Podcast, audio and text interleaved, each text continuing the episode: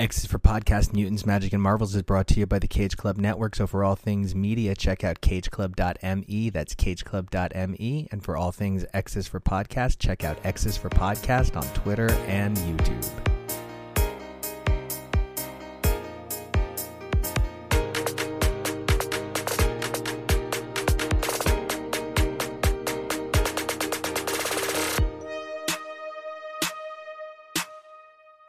Hey, everybody, and welcome back to X's for Podcast, your premier live comic podcast where we talk modern Marvels, Chronoskim, some classics, and more. I'm Nico, and you can check me out on Twitter, Instagram, and all the socials at Nico Action. That's N I C O A C T I O N.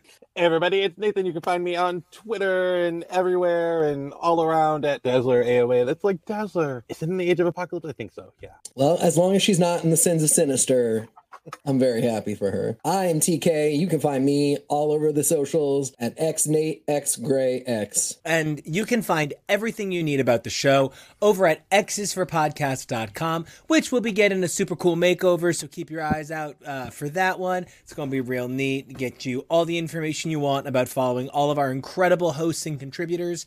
But okay, we've switched over to this new amazing format. I'm a big fan. We're testing out some new times. And today we're here to talk about some dark web stuff. I love that we came up with a whole format for the schedule that we were going to do for the show. We had these really segmented things. It was all great. We get through exactly one month and The realize crossover. that we have this event that's going to take up so much of our time. Thankfully, in terms of other stuff sort of winding down, it has all worked out. But, um, you know, we got one, it's like um, Generation X, how they got four issues and then they just had to end it for Generation X during Age of Apocalypse. We're doing our little, you know, we had a good run and now we're doing our little break so we can do Age of Dark Web. Age of Dark Web. Love it. It's coming. Like, it's like, oh, it's so, it's like Venom. It's like, oh, we are Venom. We are the Age of Dark Web. But no, I, I love that we are getting the chance to cover like what I can only see is the spiritual successor to the actual original Inferno. Like, I know we had Inferno named events, what, last year, into the year before. Like, I, I'm really psyched to see the goofiness of the demons. Like, it's giving me everything I want with the demon talking back. Like, I can almost see Rachel Summers becoming a mannequin in this event. I want to respond to this, but Nathan, I'm, or uh, Nico, I'm going to let you intro the whole thing because we haven't even.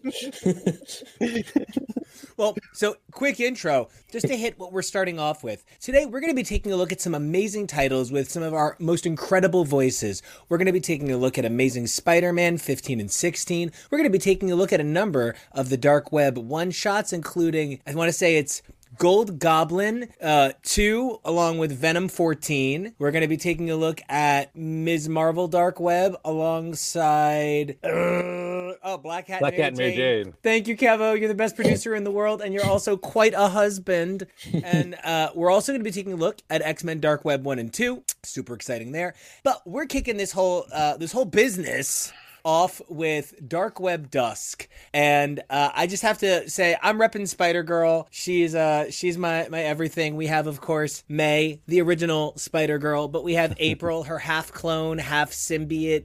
Evil murder sister. a character who would be so appropriate in Dark Web right now. I would kill for her to be in dark web. Anyway, okay, so I want to start things off with Nathan. You raised an amazing point about how this has really got a lot of Inferno vibes, and TK, you said you're ready to tear into that with your mailbox teeth. So let's get at Go it. Go for it. Ah. I mean, I of course completely agree, but it was funny back in the day when we were covering Inferno. I remember really trying to talk out and suss out, like, why is this also Inferno? And I came to the idea that an Inferno is a moment in like X life where a woman has just been pushed too far beyond the point of what she can accept any longer. And so while the events, while the two infernos don't seem at all similar, the vibe isn't similar, you know, the most of the content isn't really similar. It's this idea that women like Maddie in the original, women like Moira, and not even so much Moira as like Mystique and um, you know, that they are pushed to a point that they can no longer accept. And there's going to be some backfire. Dark Web really is the successor to Inferno in terms of vibe, in terms of story, and I I love it so much. If there were any critique, it is just that Inferno is such an iconic name and the events are so similar that it's a little unfortunate that we're not uh, brand wise tying them together. But I I kind of it makes me hope that we can have other Infernos in the future and that we can figure out a way that all of these, should any similar events happen to the original Inferno and Dark Web, that those can have their own through line regardless of the name. Make Inferno the new crisis. it's Marvel, Marvel's Inferno on X Men uh, Krakoa. I don't know. but- Uh, no, I'm with it. I'm with it. Everywhere you need Inferno in Stark Tower, Inferno in the Baxter Building. I'll Inferno your shit all day, Inferno in Jarvis's bathroom. and you get an Inferno, and you get an Inferno. You all get Infernos. Um, Bees. repping team Pryor here, you know, got to go with uh, the clone love. It's so fun to see it, and like I, I loved how in the last Inferno really just seemed to feature like, uh, you know, like what goes wrong if you like try to push a lesbian too far, she's gonna burn the island down. like I love that. I love that, and you know, the original one was like, what happens when you close up push a clone too far? She's gonna kill her baby. But like, you know, like it, it's great to see the fun and campiness that we got in that original Inferno in this Dark Web of it. I completely agree. And I want to start things off with how do you guys feel about these, uh, you know, very different clone peoples? I know I, growing up, thought like the height of you know funky fresh style was a teal cut off hoodie with a big spider design. And like you could not convince me that that wasn't walking around with a banksy on your chest. And i still kind of feel that way. So i, I really couldn't love Ben agree more. I want to. And i i am famous for being hard on maddie. I want to say like what can i say maddie? Try harder. But i feel like life has said that to maddie enough. Yeah, that please don't. I just want to be like, I, it's a shame that she's so misused so frequently that it's hard to fall in love with her for me for long stretches. And I would love to get your guys' reaction to, you know, one Mr. Benjamin Clone Cell Reilly and Madeline, I can actually fly planes, don't forget, Pryor. I, like you, am a total Ben head from back in the 90s. Really, it was just all about that cutoff. And it just, to me, was just so cool. But he's been around this whole time. He's been doing stuff. He was like, I'm going to be Spider Man for a minute during Death of Doctor Strange. Had the great talk with Black Hat where he was like, if Peter is sick, I'm going to pick up the slack. Loved that for him. The situation that he's in is a very specific near death experience mixed with psychedelics. And so, on the one hand, it kind of makes me like, I like the idea that he's having trouble with life as a clone, but when you're like, he has quantum memory loss, it kind of. And so for Maddie, Maddie really, it's all on her shoulders to like actually have been a person who was mistreated because of who she was, and for that to mean something, and for the, there to be consequences of that. And you know, I'm I'm completely reserving judgment till all is said and done because I really do love Maddie. I don't think you can justify that you know trying to kill her own child stuff, but I do think you can say this is somebody who was done wrong, and I'd love to see that dealt with. Um, I gotta say, like when I first started reading comics, like I was super into X Men, but my mom got me a subscription to Spider Man at the time. So like I uh, fell in love with crazy '90s Spider Man. So I it was all through the lead up to Ben Reilly taking over to Ben Reilly taking over as Spider Man. So like I'm I've got mad love for Ben Reilly. I loved the Beyond uh, Spider Man Beyond stuff that came out before this that really um, showed him taking over as Spider Man while Peter was sick again it, it, while it felt like a nostalgia grab for the 90s it also was a really good story because the beyond corporation was really fucking with his memories and really messing with his head. So like this is a guy who really was brought to his lowest point and when as he we'll talk about later when he remembers the events of the very very lowest point like he doesn't remember that peter parker was trying to save him versus or that. So i, I love to see you know what his state of mind is that has driven him to become chasm versus where we knew him before, where he was always a sort of heroic guy. Um, and of course, Maddie like she has been used and abused. Like I kind of get the trying to kill her baby thing because she was she was bred to breed.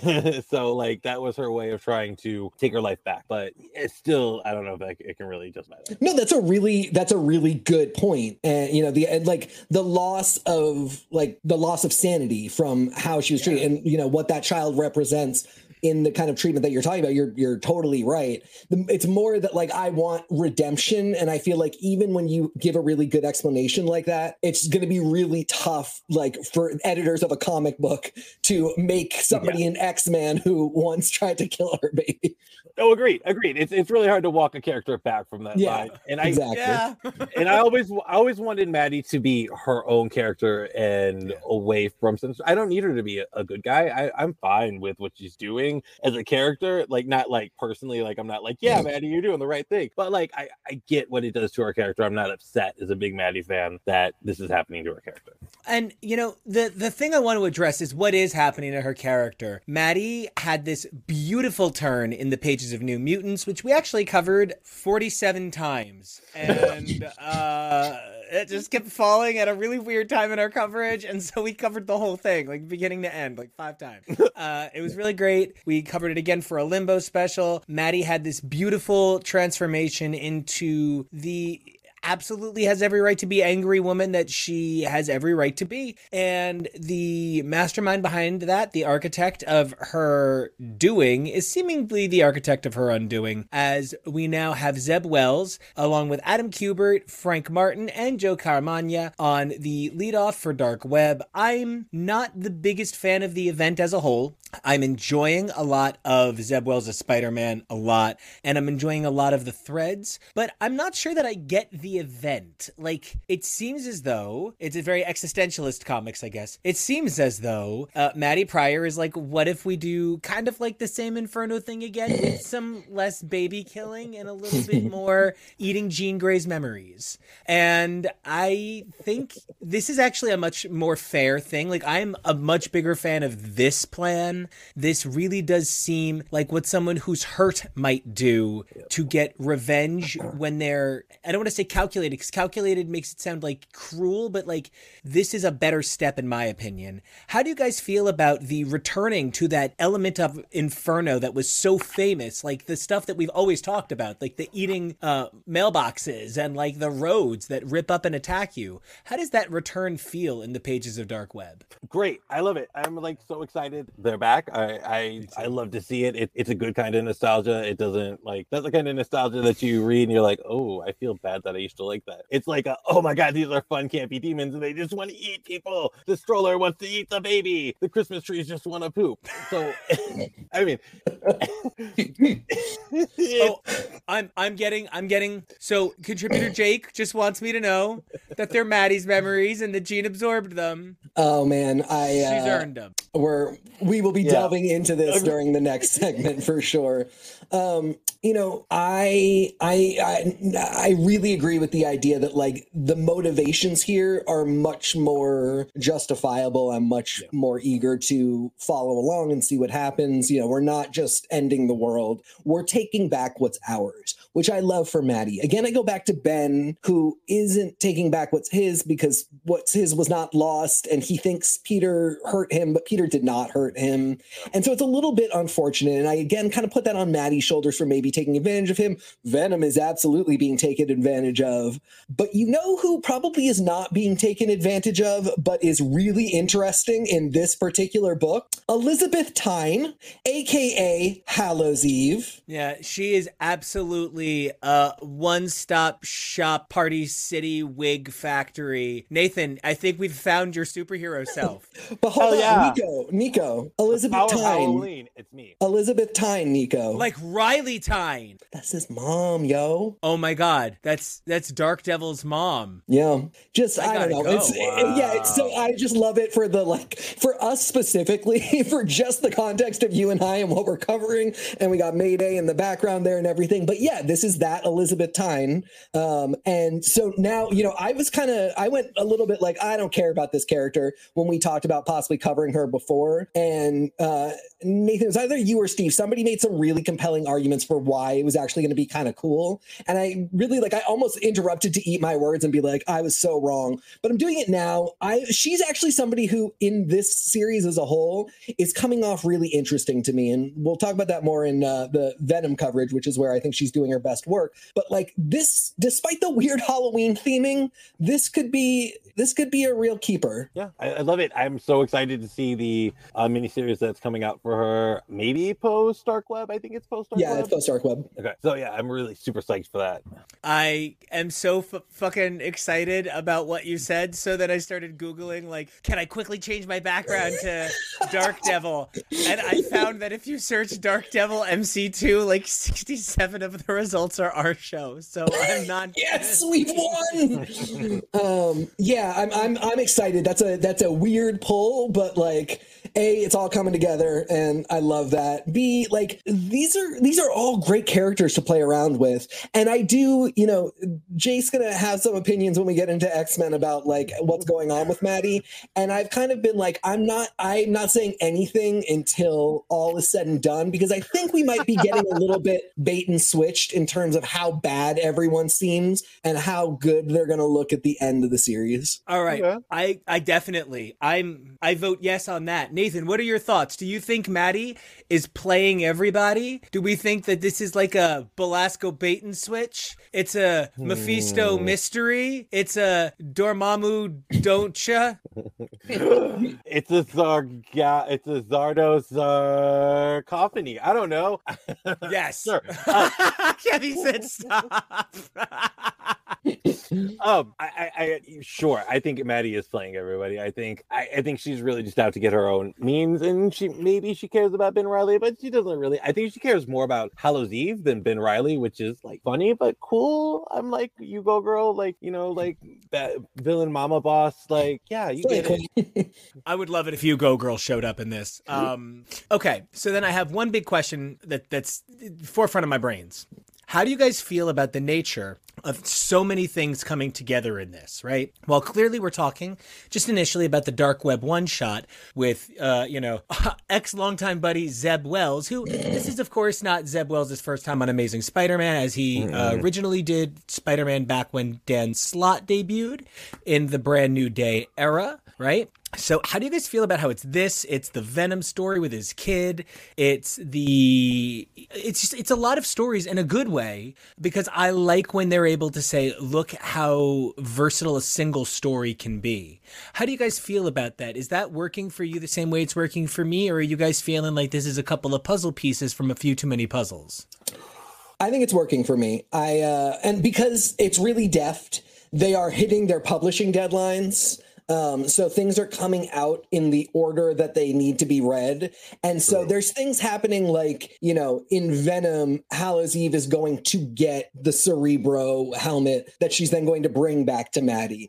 And the beats are really being hit. It's two months of worth of releases. Um, that, you know, that's not that much time. It's moving at a pace. And while maybe some things will be like a little too glossed over, maybe not. We'll find out when all is said and done. I'm very impressed at the ballet of pulling all these people together. And like I noticed it when I was reading the Hallows Eve stuff. Like I care about each one of these people in their own way. I care about Miss Marvel and Mary Jane. Like I'm in it for everyone. Nathan, take us into our first commercial. Tell me, how do you feel about this many things uh, overlapping like this? Usually it's great. I just think the Venom was a little bit one too many for me. But like other than that, like it's pretty good and it's amazing. And I can't wait to see how Venom fits into it. I very much agree. And I am absolutely so excited to keep talking about this amazing story and this larger than life crossover. But I don't think we can do it without a little bit of help from our team. So we're going to flash to a commercial, and when we come back, we're going to be taking a look at two of the most recent issues of Amazing Spider Man with some of the best voices from the X Pack. So you're not going to want to miss it. But first up, check out these other amazing things on this channel, and don't forget to like and subscribe so you can check out more of Ah Handsome Faces and uh, the ridiculous content we bring where I do old timey voices. Oh, for the love of God, Kevy, get me off the screen. Hey, hey, everybody, we are back, and I believe I am turning things over to the one, the only Nathan. No, wait, TK, this is X Men? Yeah, This I'm is going me. to TK. I actually said that we're going to Spider Man after break, so I'm the problem. I I see I see in the Oh. uh, group chat. So uh, by the way, we're just waiting on the amazing that is uh, Juancho. If you're out there, Juancho, we want you in this room, buddy. So come on through. Well, as we wait for Juancho and get ready to get started, uh, I want to introduce our uh, contributors for this particular segment. In uh, glorious, glitchy wonderfulness, we've got Arturo. Live and direct from the Mojo verse. Sorry, they're jamming my transmission. I'm not sure what's going on, but uh hi everyone. Good to It's see so you. appropriate for Dark Web. It's it really is. Yeah, it's like the fractured psyche. And the love of my life, who I'm so excited to see tomorrow. Hey, Boo. Hi everyone. Hi, hi, hi everyone. I'm Jake. Um, and you can find me on the internet uh, at Twitter uh, at O Mega Sentinel. That's O H Mega Sentinel or O Mega Sentinel. And I'm also on Instagram now uh, at the Heart Farmer, like a, a farmer of hearts, plows, and blood spurting everywhere. It's beautiful.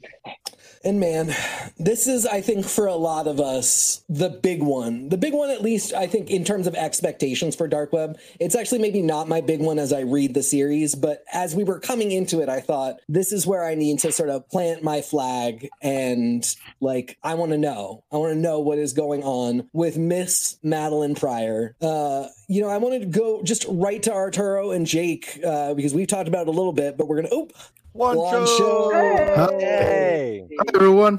Hi, Juancho. You want to introduce yourself? Yeah, um, I'm Juancho, and uh, you can find me on Twitter at uh, Lost in Krakoa. We're so psyched that you're joining us. Now we've got Arturo has disappeared. But here's the deal. We're going to get started. People are going to come in and out as they want. This is going to be a very, Yeah. this is like the X-Men. Sometimes you're on the island. Sometimes you just walk out and leave. It's all good. It's Uh, like a I'm- stepping disc to limbo. I'm yeah, I was about to say I'm back, guys. I had to pop into limbo and grab a glass of wine. no worries.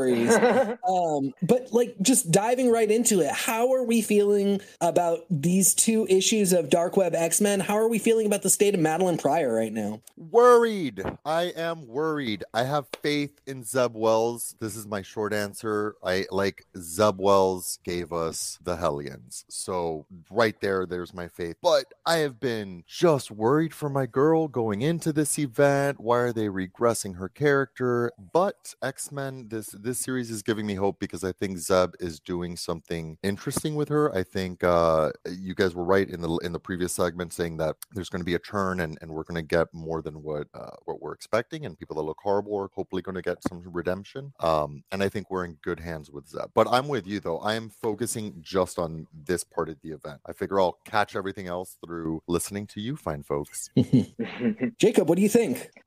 Well, when you read comic books for long enough, you become used to characters regressing to a certain kind of mean. And Marvel, Marvel seems to really love to pile on their poor clones. Um, whether you're Ben or Strife or Madeline, my goodness, um, it, you can never stay very good for very long if you, you know, even if you've had some character development. So, you know, I'm I'm interested to see where this goes because it does. I agree with with the room here that this is this does seem like a bit of a bait and switch. It does seem like somehow Madeline is not as terrible as as she's as she's coming across. I mean, I I'm I'm here to support women's wrongs, and so and I do believe that Madeline is justified to her memories. Jean did take them after she died. So I'm here for Maddie. I just I I'm not here so much for like a nebulous end. I want her to be in a good place by the end of this because that would actually give me the growth I'm looking for in her character arc.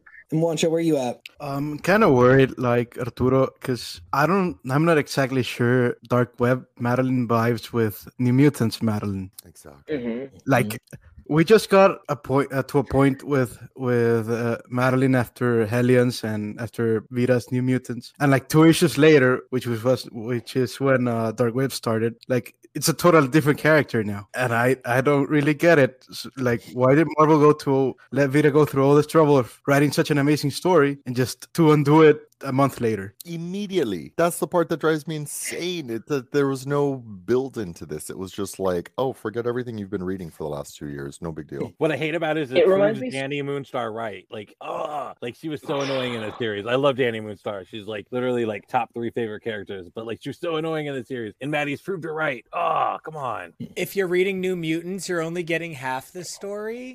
Well, it, it's much like that handoff in the MCU from uh, WandaVision to Doctor Strange 2, the character of the Scarlet Witch. It's so Thank long. you. You Thank on, you. end on you end on such character development and such such growth and catharsis, and then you pick up and she's she's just she's evil, evil all the time. It reminds That's me so much of exactly that. that's No, exactly guess- what it is. That's exactly. I guess my it is. question then is do you think that this is a disconnect in which one writer had this vision and wrote their vision and another writer came in and was like I'm doing this instead or do you think that we are uh you know we're working towards something by the end Um, I think it's just an issue of X Men editors not working well with Spider Man editors and dragging X Men down with Spider Man in a way.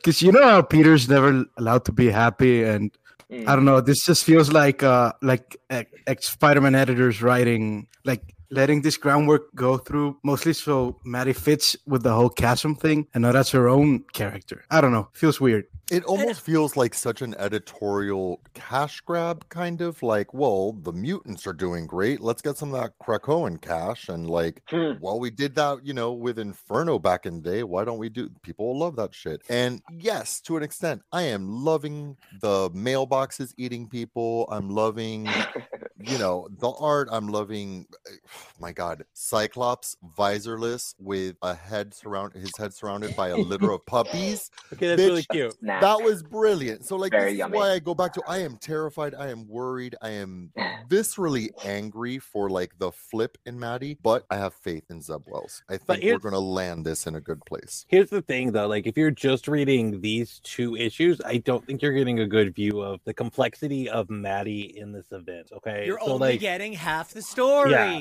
yeah, like like like Maddie eh, throughout this whole event is really complex. She's got her reasons for doing what she's doing. You know, like New Mutants set her out to be her own character. I don't think it necessarily set her out to be a hero. Like and like I think her like I I'm looking for justice and redemption for Maddie, but like I don't think my redemption for Maddie needs her to be a superhero. I don't think that would ever fit her after everything that she's been through and always having to um occupy the same space that her e- imminently better clone is like living in. Like I, I don't think she can ever live up to Jean, and I don't think she ever wants to try. I agree with that very much. My concern is that her plan does seem to be killing people. Like her plan does seem to be taking children from other mothers. Like like strollers that eat babies. So her plan does Oh, yeah. seem to be killing anyone because she's sad about it. And that's the kind of stuff that I don't care for when people like like I don't care for it when they have anyone do it. But that is like actually like villainy. And I don't need her to be a hero at all. But the idea that her actions can be reckless such that they do to others what was done to her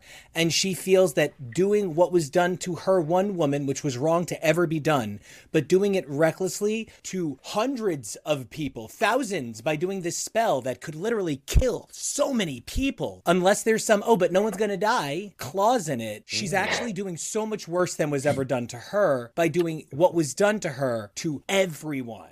But I- I will say this in a meta way, isn't that the most Maddie story beat we could be getting? Right? It's almost Yeah. like a Mm, is it mhm, like is it mhm. history repeating itself or is it is it homage? Is it she's the patron saint of women who deserve better in publishing and got railed for the you know purpose of a bigger story? Like Mhm. so maybe there is kind of a there's something that fits and and that's it's right about it, but it's infuriating. Agreed. Yeah. Well, and it's we spend the, Madeline is Jean's shadow self. You know, it becomes really it's it can be interesting if you're looking at it from a symbolic layering of it. You know, it's it's it's always been this dynamic of it's Jean versus her shadow, Jean versus her shadow. But but Maddie's a person, and you know we've gotten so much more of her personhood in this. And I think to the point that you that that was made before that we're only getting half the story. I agree, but I also think X Men is where we're getting the most of Madeline's characterization, her internal process. and um and I still find myself rooting for her. And yes, the killing stuff is really bad, and it's really it it, Yeah. it, it it's it, it's the character assassination assassination assassination problem. Um, but I don't She's think I'm just killing people. at all. She's killing people, and I'm not. I'm, I'm She's still rooting killing for people. I keep going They're all back dead. to They're all that- messed up. I keep going back to that first page of issue two where she's having the dream about baby Nathan, who is suspiciously absent from this. And at this point, we're so far into it that I almost hope he doesn't come in. No, But please, please, no cable. Please, no cable. no, always is the thing. cable. No, Um, like I love cable, but no, like That's let's- mom, let's- let's yo. avoid Come this. on. I know. I mean, like, I feel uh, I'm of two ways about it. I am of the uh that's his mom, yo, way about it, but I am also of the like, yeah, it might be a little too much. That one dream that she is having really feels important and is really gesturing at the severity of the trauma. But where are we going to go from here? Like, where does this end that you are happy or you are satisfied on Madeline's behalf, even? A one night stand with Nate Gray. Oh my god! Basically happened Oh, subtextually. No, you why? Her own island. why What if did she's you got her own island? guys. Hey, I'm just, Clone it's Koa. It's Why would you bring that up? Hi, give her we a clone met? I mean, I would say for me, I I want her to get her memories back, and then- then I want her to go away, and I want her to like not ever have ever have to deal with the X Men again. And that's how I frame it. She has to deal with them now. She has to deal with that bitch Jean because she's got all her memories in her head. And how is she, how is she gonna get it back? And Jean, as usual, is taking the immediate reactive approach and saying, "Oh, slap, a slap, a really beautiful Yes, slap." yes, With yes, hot yes. pink and lots of like crackly bits, but for all the beauty of that slap, I was so mad about it. Juancho, where does the story end for you that you would be happy with it? Um, I don't know. I don't think we can go back in time. We're, we're not. We, we would need strive here, but uh, I'm not exactly sure what will make me happy for Maddie because I do want her memories to come back, like everyone's saying, but I'm not sure. Like she's not gonna get Nate um Cable to acknowledge her as her real mother because she didn't raise him, right? So I'm not exactly sure what she wants and, and how she's gonna get it just by you know getting Jean's memories implanted on her. So I'm All not that sure. she wants is another baby. Another baby. She's gone She's tomorrow. tomorrow. Okay, so Okay, Oh but my I'm God, you picturing guys. the Britney Spears version though, not like any other. one. I'm just saying, but there's none of that weird Nazi symbology. None And of so that. another question I have for the team is like, is Illyana just here because this is all kind of her doing? Like, did she just start this? Or do you think that there's work that we need to do before series end? Because remember, we've got another month of this. We've only got one issue of X-Men left, but we got more issues of Dark Web, and these characters are appearing throughout the series. So by the end of this, do we need to have seen more from Illyana? Or is she simply here because she, you know, lit lit the match? Because She's an NJ Transit bus. I mean, she's the she's the ultimate expression of me of someone who had to turn and fight their own shadow self without it being a clone. Mhm. Um, and so I think there's a lot of storytelling potential there. I'd like to see it teased out because I don't want her to just be transpo because that is what it feels like right now. Um, Yeah. So yeah, there should there sh- there ought to be, I would say, um, but that doesn't mean there's going to be. I, I think it's she should be a bigger part of this. I mean, she caused it. Uh, there's moments here and there where we're like, "Oh yeah, you caused this," and like you've got like little Jean running around with Ili- little Illyana. But like, like in in some of these other books, some of her huge enemies are showing up, and I'm like, okay, cool. Like, is the idea to have her save the day, take back Limbo, and then I don't see a build up to it if that's what's going to happen. Wait, wait, wait. Who's showing up in other books? Fill me in. Everybody. Like Everybody, Belasco, N'astirh, like like Illyana's. Yeah. I yeah, Belasco is uh, over in the And pages Jane and of Black Mary Cat. Jane and Black Cat, and uh, I feel is like in Mary Jane and Black Cat too. Uh, um, Ms. Marvel. Oh, okay, Ms. Mar- and then um, Sim had recently been in Thor, yes. and it's like everybody's everywhere, and that's one of the things that I do love. I love the um, the like I don't know. There's there used to be a feeling like if somebody showed up in another book, it's lending an idea and sharing a moment, and then it kind of started to be like an ugly cash grab. But I feel like other than I I did maybe feel at times like this was the only title that really represented the X-Men while using a lot of the X-Men's lore. I have felt like this event has really been loving of the X-Men and their lore in a way that like, oh, okay, Belasco showed up in a book that's not really a Belasco title, but you know what? It can be now, and it's been exciting. And at the same time, Sync's best moment in this series so far is in a Venom book. And Yeah. the Venom book has its own problems as a Venom book, but Sync has a really interesting turn that if that's a character you love, regardless of what happens with Venom, which is a lot of stuff, the Sync moment is iconic for the character. Forever. You guys, okay, so I guess I got to pick up the Venom. Yeah, we're telling you on For it, dude. It's, better or worse. yeah, it Venom really, 14. You guys, Yeah. you guys make a strong point about um, just the idea that, that, that X Men as a brand has really resurged enough in popularity that they can start to they can start to do these crossovers that are X Men leader leading and X Men heavy to try and bring other characters up and back in. Um, I Dark Web, you know, as Spider Man has moved into more of that mystical place, you know, trying to cultivate some overlap with other corners of the Marvel universe, it makes a lot of sense. Brand synergy, Mhm. um, and and to I think I think to mixed but mostly successful efforts in in this event. and of course, I'm one character. Go ahead. I was just gonna say, I'm just here for the Goblin Prince of it all. Oh, Thank you. That Uh, Oh my you and I are on the same wavelength because that was the question I was asking. It's the one character we haven't dealt with. Poor Goblin Prince, just trying to get pegged, and it's just not working Yeah, out for him. He woke up like that.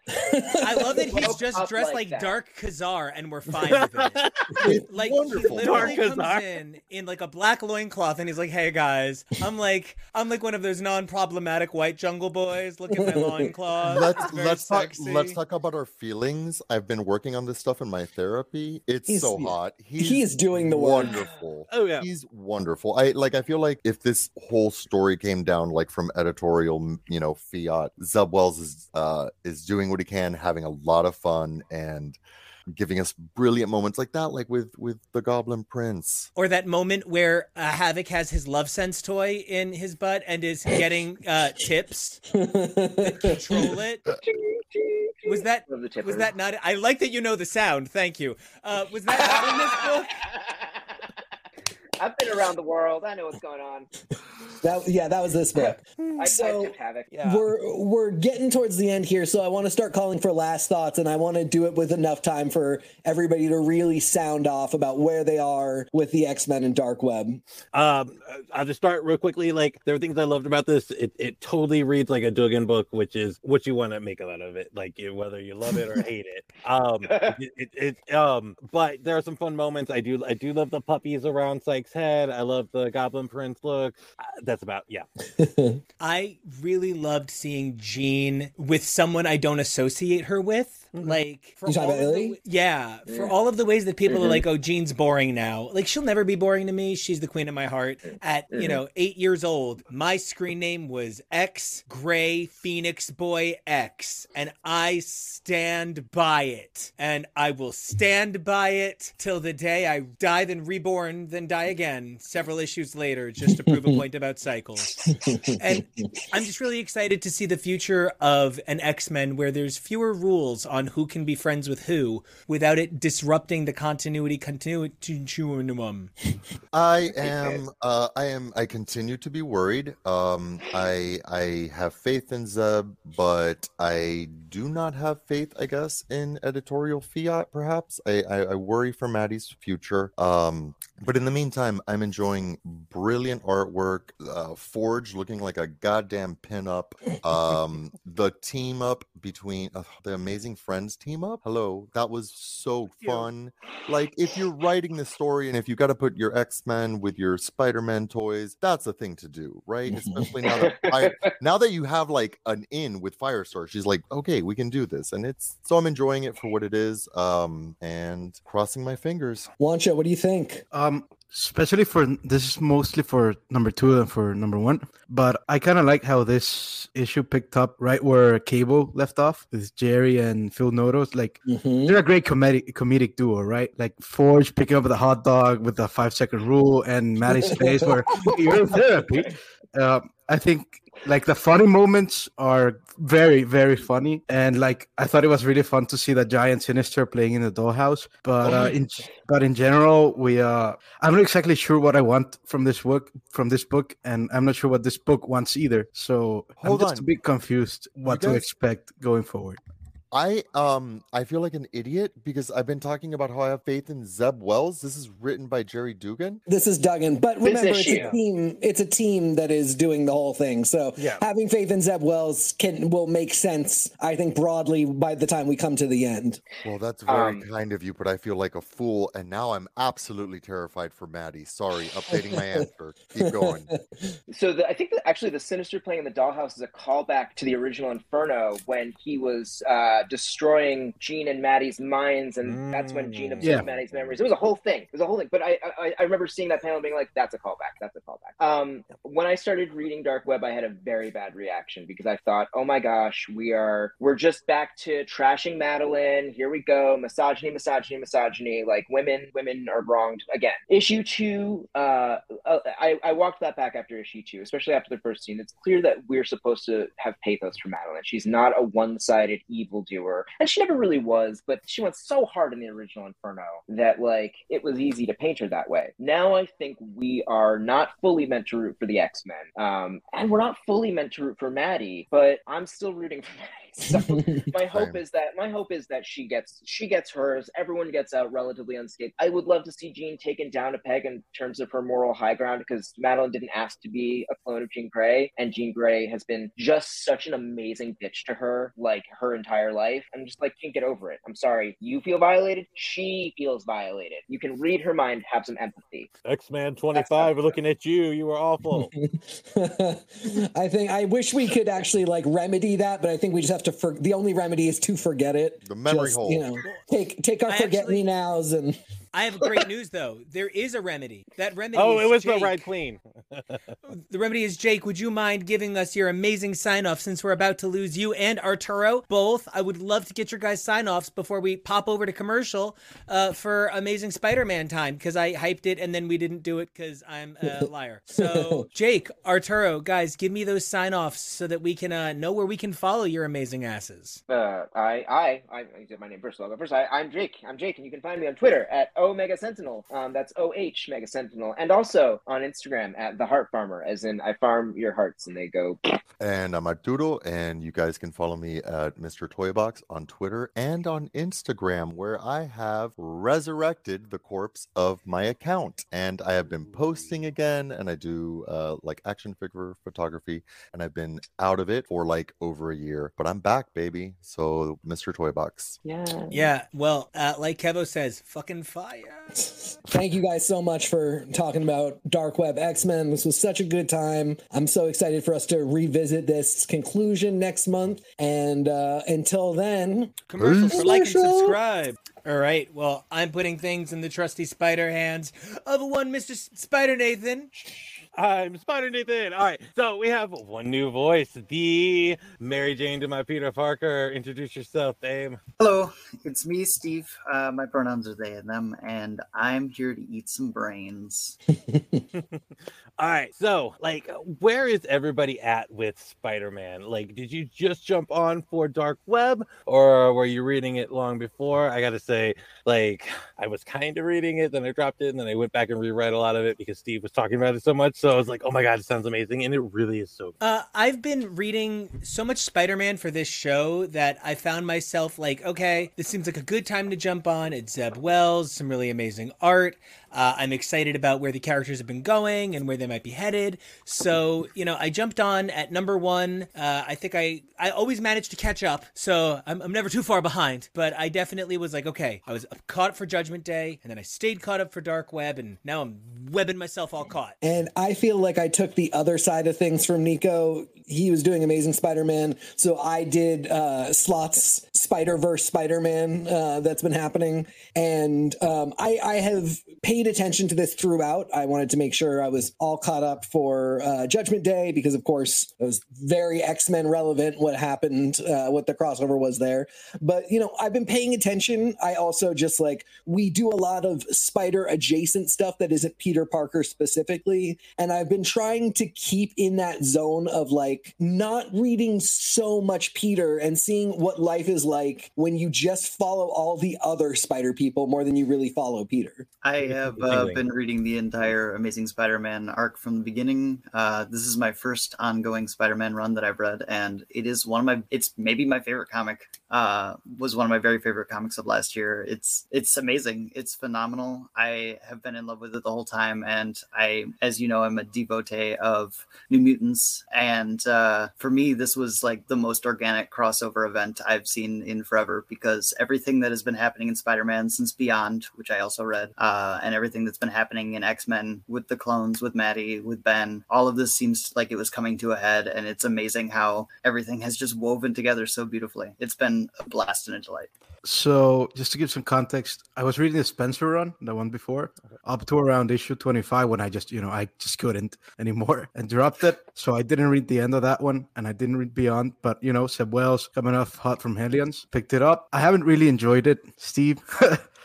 I'm sorry to I hear think- that. I know. I think uh, the only issue like I really liked was the Judgment Day issue, which was Wow. fantastic.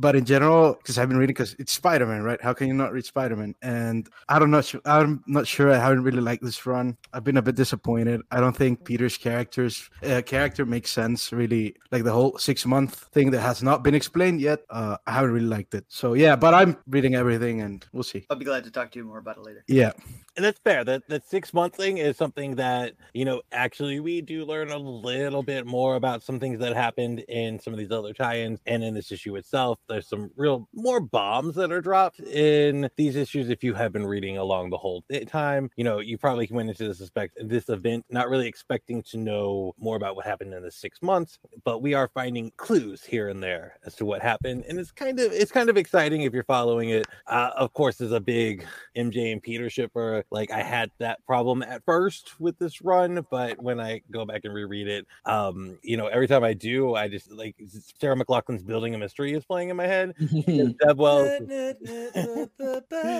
Zeb Wells is building some kind of mystery here that I, I really I trust him enough as a storyteller to kind of give it the benefit of the doubt and see where it's going with it.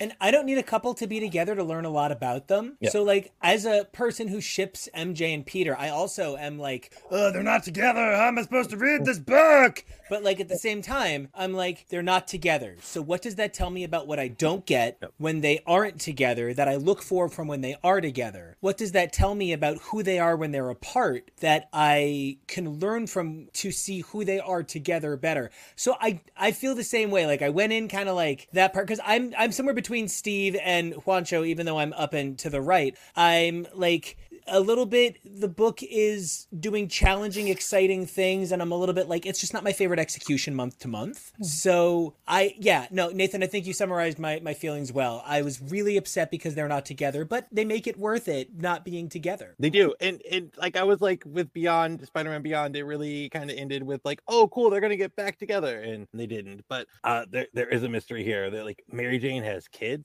that are not babies. Like she has grown ass kids. Like that grown are- ass kids I mean, they're like five or six, whatever, but they're they're grown ass for like six months. I was gonna say not six months old. Yeah. Uh, they're significantly more than six months old, and we'll see why very soon. Um, but uh, to to dive into the actual issues itself, I did love how it opened on the scene of the baby carriage trying to eat the baby in like some real classic Inferno camp goodness. Um, I think throughout the issue we got a lot of scenes that were there was a scene s- specifically in Miss Marvel that was replicated that we saw the opposite side of it. So like I think this is serving as the driving book for the plot um, of the Dark Web event, where the other issues are more filling it in and giving us a lot more detail in the process. Um, do you, how do you feel though about the idea of Ben Reilly being so distorted from his memory loss that he blames Peter and will do anything to make his life right again? Very funny. Not the psychoreactive goo. I I, mean, that so really so it it is funny like it just i the fact that there's not a little bit more tongue-in-cheek and a little bit more silliness to how over the top it is is the one thing that has me just a little bit like it's not even bad it's just not quite the vibe that i'm looking for i I laughed my ass off through this issue, through both of these. Why I is think- wearing sleeves? That's the other thing. I need my Scarlet Spider back. Um, but I actually really do love Chasm. Like I love the look and I love the kind of like forceful personality that he has. I'm just kind of like, you know, all this for, you know, a really bad trip. Like we gotta we gotta deal with this a little bit. All power, no responsibility. I Yeah. love that shit. Amazing. That's Ben Reilly in a nutshell. All gas, no brakes. um the quick battle as it were between venom and parker like really didn't seem to do justice to the many years of anonymity anonymity i can't say that word animosity between the two of them Nailed it. yes so um did we did we think that the quick resolution to this is like sort of just shows how venom isn't as important as a character in this arc or do we think it's just how they progressed over the years I too have been defeated by the screaming trees. I heard Sweet Oblivion and it knocked me dead. The Venom stuff takes me all the way back to our Limbo episode because Venom's got this whole other thing going on that is really pretty tangential to this, but they found an interesting way to tie it in. The fact that he is in this story as just this kind of brainless bulk zombie, again, is really funny to me. Like, because I know that he's getting his own stuff in his own book and that his kind of over the top, very dramatic storyline and like, I have to get my son at all times is dealt with. The fact that he's in this just being like kind of a mindless like idiot is to me really fun and funny, but I am very impressed with the fact that it is so tied into a really important part of his story that's taking place mostly elsewhere and just happens to intersect with this like basically by way of limbo itself being important part an important part of that. Do y'all like this uh, amazing Ed McGuinness Venom in combination with Zeb Wells' humor? Because this is t- this is shit me not Tom Hardy's Venom on the page. I could not help but read it exactly like that, and that is to every Venom comics benefit. Like Be- more of deep this. Ed benefit. On a Venom comic with Zeb Wells writing it. Oh my goodness, it would be it would be brilliant. I loved his art in this. And I McGuinness think- really draws like that. Yeah, and McGuinness should draw all porn. Like, um, if it exists and it is erotic in my brain, Ed McGuinness is there, and he's just making it better. And I, his venom is like so the out long. Yeah, he's Yeah. got the. It's there's a there's a a thickness to the dexterity of him that I really appreciate. It's hard to be like daddy thick and agile and McGuinness always gets it every time there's i don't know how do you make a, a refrigerator seem sexy and ballerina like but venom's doing it It makes Ben so weird though, getting up in Venom's face and shit.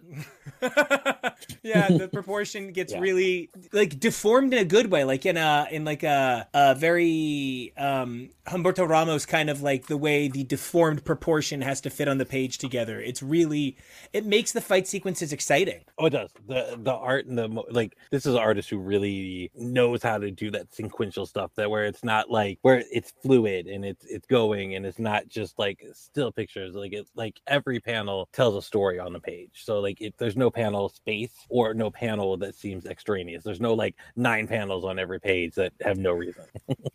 um. One thing I like, I know Ed McGuinness is really good, but there's always been one thing bothering me about his, his art is that his heads are really big, like proportionally, and I, it's they it always like beer steins so they always uh, throws me off. But one thing I really want to highlight, but for me was really great, was the colors in both issues. I really liked uh, Marcio Menyz's art. Yeah, colors they were great, and Totally. especially at the beginning of of issue 16 when Ben and Peter are fighting and the background is a different color. I really like that one. Yeah, Marcio sings on these. Uh, just the combination of like Rathburn's inks, work. They're so suited to McGuinness, and then Menyz's colors have been really good throughout this run. But they're so bright and like colorful and cartoony here, and it perfectly fits how like I know there's a word for it, but I don't know what the word is. But like toy like and action figure yeah Ed McGuinness's Yeah. style is. Yeah, I gotta I say, it. even too, like uh Joe Caramagna on the lettering really like kind of like hit it out of the park with a lot of the effects and the you know like the like the the this big giant ah right here. It, it's like this whole comic is full of this, and it doesn't Yes, exactly. Like, and you've got all the Venom stuff, and then um even when you get to this last page where Spider Man's in his own personal hell and he's just at work, which I totally feel him on that.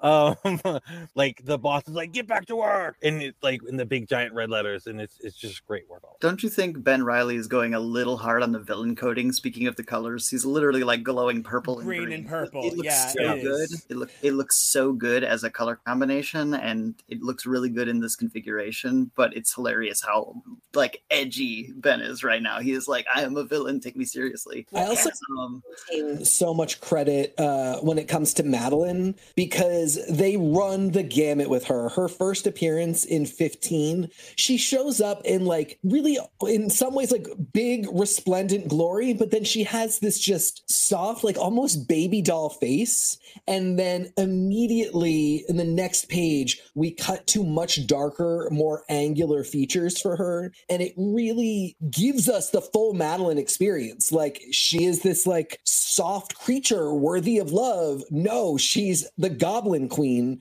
And like those those really sharp, like kind of uh malicious looks in her eyes are accompanied by like a panel of uh tentacle monster uh mailbox. Like it is the full spectrum experience for her in this in a way that, you know, even Noto and Rice, who do some amazing art for her, it is it's not very it's their styles, but like we don't go all over the place with it. McGuinness really like takes us every part of this character. And I just wanted to say, Joe Caramagna, as a letterer, it just actually has adapted a bunch of the Ultimate Spider-Man animated series into comic form. So he's actually a guy who's like so connected to the Spider-Verse, and I think you really do see the love from this creative team on every page. And you know, I'm, I'm certainly not speaking for you, Juancho, in any way, but I it's a book that I feel like even if it's not your jam, you can look at it and go, "But they're masters. I can learn something from this, even if it's not my shit." Oh yeah, agreed. I mean, just because a story story doesn't work for me or for anyone doesn't mean it's not a it's not crafted well, Yeah, right? Totally. Yeah. Yeah, I mean it's a story that on on, on paper makes perfect sense, right? Two clones connected because they they lost big chunks of their memories and they want to get them back, and that's the driving force behind it all. And everybody everybody who is a, a big player on the team Limbo side is really wants something back. Like D- like Yeah. Eddie just wants Dylan back. Um, Chasm just wants his memories back. Janine just wants Chasm to be okay, and you know Maddie just wants her memories back of freezing Cable, And not I, killing him. I agree. You're right. Number one, two clones chilling in a hot tub. Like, it's so good. it's it's just two clones coming together and wanting something. And you know, it worked when it was the plot of the Parent Trap. So I don't see why it can't work now. You know, but Nika, the one thing I want to point at that we were talking about such a long time ago and doesn't appear to be coming up, and I just I have some questions. Do you remember when we were like, "Hey, this Kraven is also a clone," and it turns out there's like all these Kraven clones in the world. Um, I really thought that was a part of this. Maybe it's coming in in the second half. you know who else is a clone? Nice Tell guy. me. Ashley Kafka. Yep. I did. Uh, I did sorry, the second clone. She's the two-time clone. And all of my a- she's '90s a Spidey queen. stuff. She is. All of my '90s Spidey stuff was like, wait, Doctor Kafka is what? Who? What? She's a two-time clone. She's a she's a Halloween queen. She's Everything queen. She's a queen. She's a queen. She's a queen. All right. So as we wrap up our amazing Spider-Man coverage, what are your y'all's final thoughts on uh, these issues and the event as a whole? Since this is the driving force. So, um, and I'm including part of 17 because I already read it, but I think there's a problem for me in this event on the Spider-Man side, not on the X-Men side, but on the Spider-Man side, is that I don't really f- take this event seriously at all, right? Like I know it's supposed to be fun, but it, I don't know. It's it's hard for me to take it seriously, and it does feel like. And I'm harping again on Spider-Man editorial because I mean I already did it, but whatever. It doesn't feel like they knew what they wanted to do with Ben, and they just Maddie's a clone, so we need a clone for Spider-Man. Boom, throw it together in event, and I'm not exactly sure it works. It does not work for me. I know it works for some of you, and definitely for some of our audience, but it just it doesn't for me. And I'm I'm thinking maybe after Dark Web ends, it's when I drop off Zeb's Spider-Man, and yeah, that's I think that's it for me. Well, Juancho, I am personally sorry that this run has not been working for you. You know, I always want the best for you in the comics reading experience. Um, this run of Spider-Man in general has seemed to be divisive among its fans, and Dark Web doubly so. Uh, I happen to fall on the side of the divide that I think it's a wildly fun time, both the run and and this event. Um, I'm I'm really loving every second of it. I laugh my ass off every time I read an issue. I get mind blowing little bits that inform my reads of both Venom and the Amazing Spider-Man as I go. It's it's been a delight. Yeah, I'm having a lot of fun with it. I it, it's really low investment for me on the Spider-Man side, which is not a bad place to be And I'm not saying that I'm not compelled to invest more, but I came into it with so little stake. And so the fact that it is really expansive in dealing with not just the Spider-Man mythos, but the mythos of everything that makes Dark Web an event and sort of pulls out of themes like the same ones from Inferno. I've just been very pleased with how it's all fitting together. And like this is an event, like I said, it's really like a ballet. All the parts have to move together in sync. And, you know, Spider Man, the amazing Spider Man issues are contributing to that so well and really giving us, like I said, a different side of Maddie. We're seeing characters like Venom and Hallows Eve and getting more viewpoints from them. And it's just a really full picture that I'm enjoying. You know, when you smoke a ton of weed with your bass player in your band and then you go to the TGI Fridays that's like a minute from your house and you order unlimited Esk Long Island iced teas for $3 a glass and the bartender is kind of hitting on your friend so they keep sending you really strong drinks to make friends with you and you have to look at that fucking inside of Guy Fieri's head that is a TGI Fridays in this experience Flavor Town. That's sort of how I feel about this arc without like with no malice. It's just like it's such a distorted view of everything. It's yeah. I, I think it's good. I'm I'm positive on it. It's it's okay to be cheesy and white and suburban sometimes. And Feels like Uh, there's malice, but no, I, it was my life. I did it. So I, but I feel like it's just like such a disorienting experience, and I'm in for it. And uh, speaking of in for it, I feel as though while we have some new people coming on, Juancho, this might be your last segment with us for the day. Yeah. So please give us your sign off so where everybody can find you uh, and bring us on into commercial. So um, you can find me at Lost in Krakoa, and you should definitely read Black Cat and Mary Jane because it's really fun. Oh, it's so good. Oh, yeah. yes, So good. absolutely. And uh, please, if you liked what you're hearing, don't forget to check out each one of our amazing correspondents in their uh, available social medias. And uh, make sure that you like and subscribe to the channel so you can get everything you need, as well as from xsforpodcast.com, which has everything you're looking for, except one thing that you can only get right here, right now, and that's this banging ass commercial. And everybody, we are back. So we are back covering uh, Venom 14 and Gold Goblin 2. We do have one new voice. Introduce yourself. Hi everyone, it's me, Jonah. You can follow me over on Twitter and Instagram at Peak Jonah. That's P E A K. And we hope you survived this experience.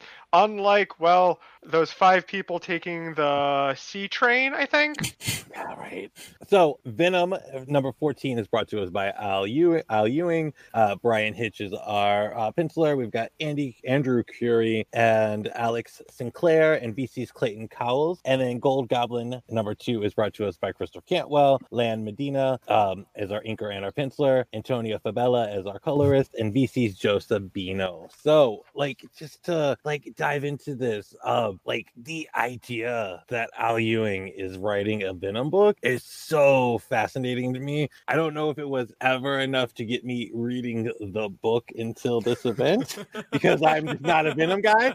But like, I I just can't wait to see where it Nathan, is going on here. I'm telling you, after everything we've discussed these last few months, from like I said, the limbo segment to what we've talked about in Defenders, like it's really it's all coming together. Uh, even X Men stuff. Look, Steve's trying to tell me to like read it all the time, but I'm like, I'm like, oh, it's Al Ewing, but it's Venom, but it's Al Ewing. I'm just glad that like Yeah. Venom's not secretly piloting a Venom spaceship through space. Give it time. The Venom run by Al Ewing and Ram V and various, you know, Bryan Hitch, Andrew Currie, Alex Sinclair.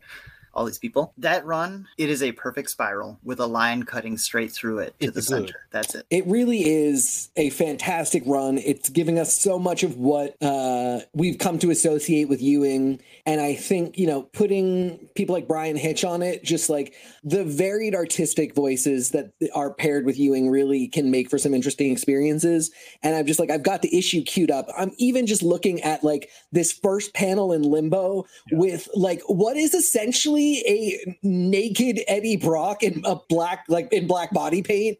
And, and just, oh man, just everything about it. Eddie Brock is the black body paint now, which is the best part. Yeah. Uh, something I want to get out of the way just while we're talking about this. I really love this series, but uh, something that has never been my favorite part of the series became really jarring when it became a part of this crossover. So Bryan Hitch's art has never been my favorite. I'm not a huge Bryan Hitch person. Uh, I've become less so over the years. But um, Hitch's work and Andrew Currie's inks and Alex Sinclair's weird, pale, plastic, washed out, dull coloring has worked to the benefit of a Venom book because everything looks vinyl and latex and shiny, and it lends itself to the, the materials that are really going on in the book. But when it comes across like the vibrant coloring that we've seen elsewhere in this, you know, from Marcio Menyz and various other colorists throughout, um, it just it's it's jarring. It's like a it's like a train wreck. Like when I was reading this issue specifically, I when we got to the parts with Sync in it, his yellow is so pale and washed out and like lifeless, and it's it's weird. Um, I it made my enjoyment of this issue weirdly less so, even though the rest of the run also looks like this. But I'd like to register a complaint with these colors. I felt like Sync was the color I expected Darwin to be, and Mm. that was an uncomfortable coloration issue for me. But you know, the fact that I'm sitting here saying this issue of Venom I read this month because it had Limbo also Sync. Also, I'm like, oh, okay. Uh, also and leave it to a dark web tie. I'm so sorry. I didn't mean to interrupt. Oh no, you're good. I just like I I'm just so so touched that like Sync is that fucking X-Man now and like he shows up in these fucking books. It's just so cool. It's so cool and such an incredibly loving job by Al Ewing who as far as I know doesn't have like the deepest Sync history. Just like is somebody who knows the X-Men that well that he can dial into an X-Man as needed. Really moving. The master of mutation. I love that. I do love how um Maddie referred to him as the most powerful member of the X Men, and I'm like, ooh, okay, there's two, uh, like there's an Omega, you know, Miss Jean Grey, but mm, okay, I love that, love that for Sync, love that. Um, you know, I think the thing I liked the most about this story was getting more characterization on Hallows Eve. Like, Yeah. I, I think getting to know her more as a character really was like so exciting to me because I, I don't know, I'm all fucking in. Like she's Halloween fucking themed. Like sign me up. Like inject her in my blood. That's fine. I'll be high on Party Halloween. City Queen. You know, it's the opposite of spiders. Everybody knows what's the opposite of spiders. It's Halloween. It's Halloween, baby. It used to be octopuses, but it's Halloween now. I I thought wasps were the arch enemies of spiders, but I mean, according to Dan Slott, they are. So, you know, maybe that will all come together in another year. And he has walked off set. Um, he has left. He is not coming back. Um, Oh. No. Oh, he. Oh, we have. I love he it is because, coming like, back. Jonah, has this made you into is- an uh, into a Hallows Eve fan Yeah. at this point?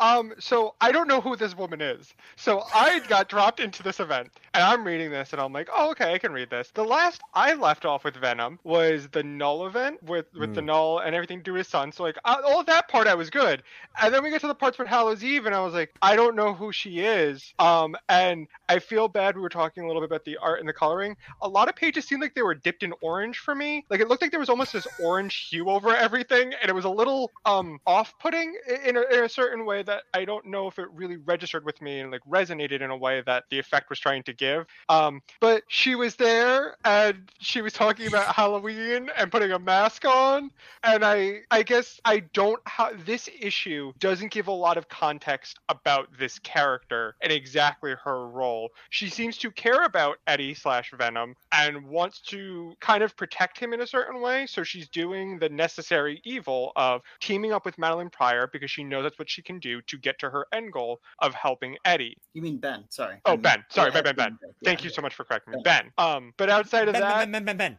I don't Oh, those really spiders. know um if this was like the best introductory jump in issue for somebody. And if like if someone's reading this entire event and they're not currently reading Venom, I don't know if she's a character from Venom. I don't know where she's from. So she's just kind of there for me. It's from Amazing Spider-Man. Hilariously, she's never shown up in this series yet, and may never again. So the readers of Venom would also be completely like, "Who is this?"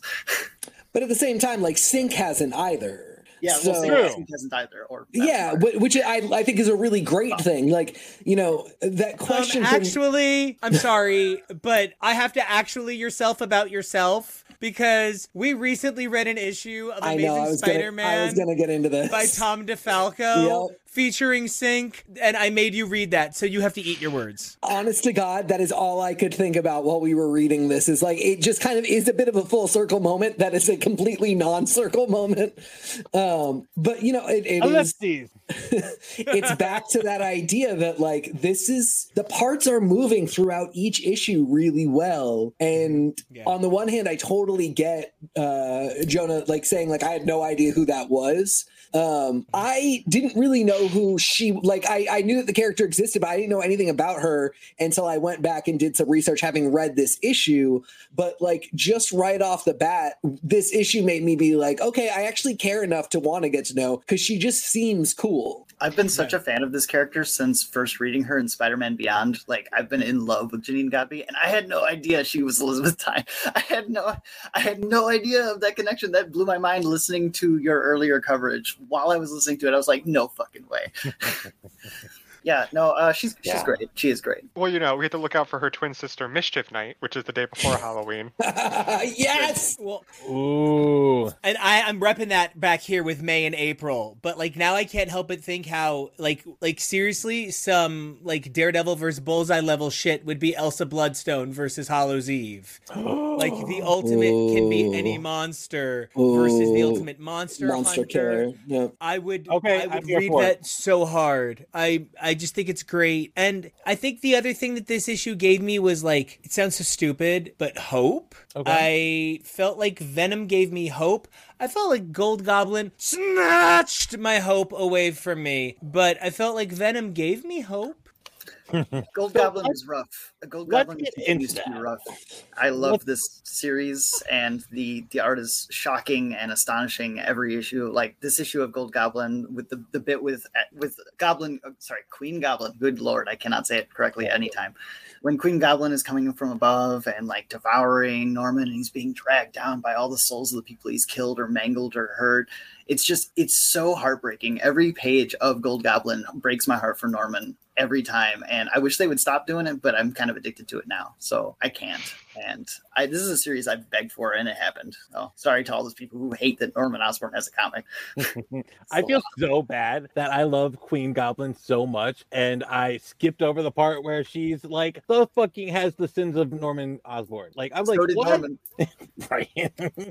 should have asked peter should have asked peter the most gorgeous page in that comic Yeah. unbelievable And I love that it's Dr. Kafka. I'm like, oh my god, like, oh yeah, like this this arc is like 90s nostalgia driven to the extreme. We just need Adam X to show up, and then bam, it'd be super extreme. But um, you know, like having Who doesn't love a flaming Dami Mommy?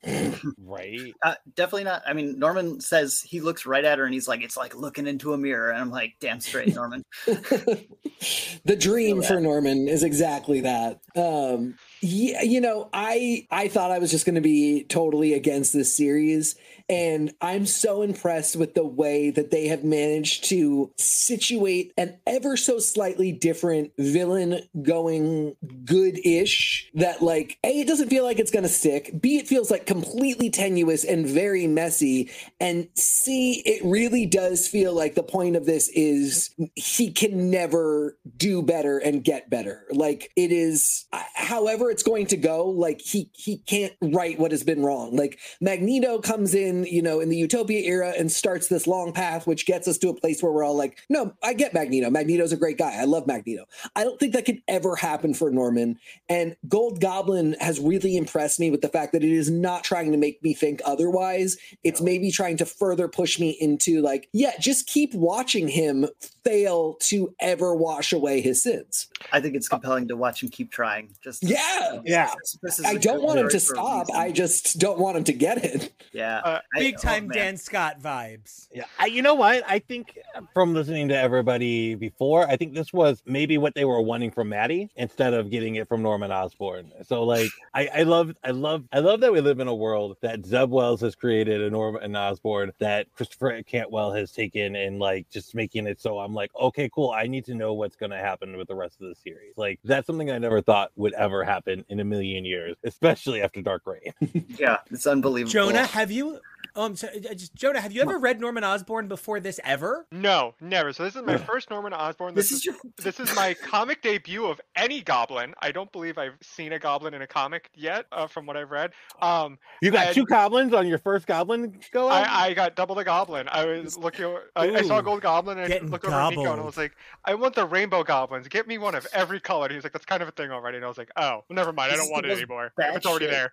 This Um, is a batshit way to start with Norman Osborn. yeah. But, um, Had you done was- Spider-Man movies or anything? Well, that's why I said comics. no, I Um, know. I'm saying, like, do you know, like, have you seen uh, the- like the movies such that Yes, you like know? I've seen Okay, uh, I've seen the uh, original Spider-Man trilogy uh, way back when when I was a youngster. cool. Um, and so like I am familiar with the with like the concept of Green Goblin, Hobgoblin, um, Red Goblin. Well, I don't know exactly what Red Goblin is, but he's just Me Kinda like. Goblin. um. But like this book was actually a pr- comparative to Venom, where I felt like I didn't have a lot of idea what was going on with the main character and title character of Venom, and he was just kind of there and not really, you know, having a lot of agency in the story. This uh, story for jumping into Gold Goblin actually gives a lot of information of where Norman currently is in his character arc and journey, and I actually found it a lot more fascinating, especially because his sins are literally crawling on his back and like whispering in his ear, like "You're a bad person." Um, and I thought that was so delicious to revel in his angst and like anguish of I can't, I'm trying to be a good person, but I literally just can't. I, there's something very compelling about this very sad story. Um, I, I I don't know if there's a better way to put it. Of like, it's just kind of enjoyable to watch him suffer. Yeah, when they bring out Mucky, like that was like I, I know we're doing like the goofy demon shit, but that is not even part of it. His So- his dog that he clubbed to death when he was seven, that makes an appearance in this issue. Blame JMD. Yeah, the footnotes blame JMD Mateus. Best moment. So here's here's my problem with the series. Like I, I I actually really love that we're getting a look into Norman Osborn. I I love the writing. I just don't love how this is a dark web tie-in, but it feels extraneous if if nothing else. Like if I'm going to get the Queen Goblin in an event that has Maddie Pryor, I need the Queen Goblin and the Goblin Queen to fucking team up and like gobble they- everything. There's maybe they will. I hope so. We got a whole other month to find oh. out. I too would like some cock gobbling in this book. They're both No. Clones. Wait, was that not was that not the thing? Were we not tipping Alex on his? I'm sorry, I got confused. My bad. oh yeah, there will be no cock gobbling. There Oh, will be no cock goblin. Says these books. you. Oh, hey, shout out to shout out to I forget her name, but the woman who works for Mr. Osborn and says, "Oh, "Why don't you just go home and go goblin mode?" Go, go then- goblin mode. Yeah. Oh, oh my god! Please don't stops and fire she me. Realizes that she said that to him. Oh, am I fired? I'm fired, right? Okay, I love Uh, her. the first issue she was amazing. and this absolutely. issue, she's like, oh my god, like I want a whole series like around her. Like, I need it. Um, I just need to point out that there's a goblin missing. I would really like Ilan, the, A queen. uh, the she is so horrible and god awful. And she's I mean, if we've got. Elizabeth Tyne, Elan can't be far behind. But you know, we can discuss that another day. I know we've got some other books to cover. you know what I'm sad about? I'm sad that there's no Julia Carpenter in this arc. In this So whole true. thing. You know what? Madam Web deserves better. Anyway. she because she's currently over in the Spider book. The other oh the other the other Spider book. Oh, I have to read another Spider. The book one I'm reading. her? Yeah, Man, she's fully most in the S- slot Spider Man. I was gonna say most of the spider line is so damn good right now. Like almost all of them, so close to all of them, are really good. So close. So close. So many, So but close. not all of these books. Yeah. Um, so, as we wrap up these two amazing issues, what are any of y'all's final thoughts? I'm just gonna say I liked Venom uh, and Gold Goblin. I think they were a little bit more. They were less necessary to the plot of um, the overall Dark Web, and they were a lot more tie-in things. They do great work for the characters that are in them. It's amazing to see Sync outside of the X Men. I love seeing the recognition of him as one of the most powerful mutant members of the X Men team right now. Um, and I, I just I, I love what's going on with Norman Osborn. I just I wish these would make a little bit more fit a little bit tighter into the plot of Dark Web overall. I mean, for me, it's like if you wanted to trick me into buying some books that I absolutely would not have bought otherwise, one, great success. Two, you you gave me good value out of it. Like Yeah, I, you liked it, didn't you?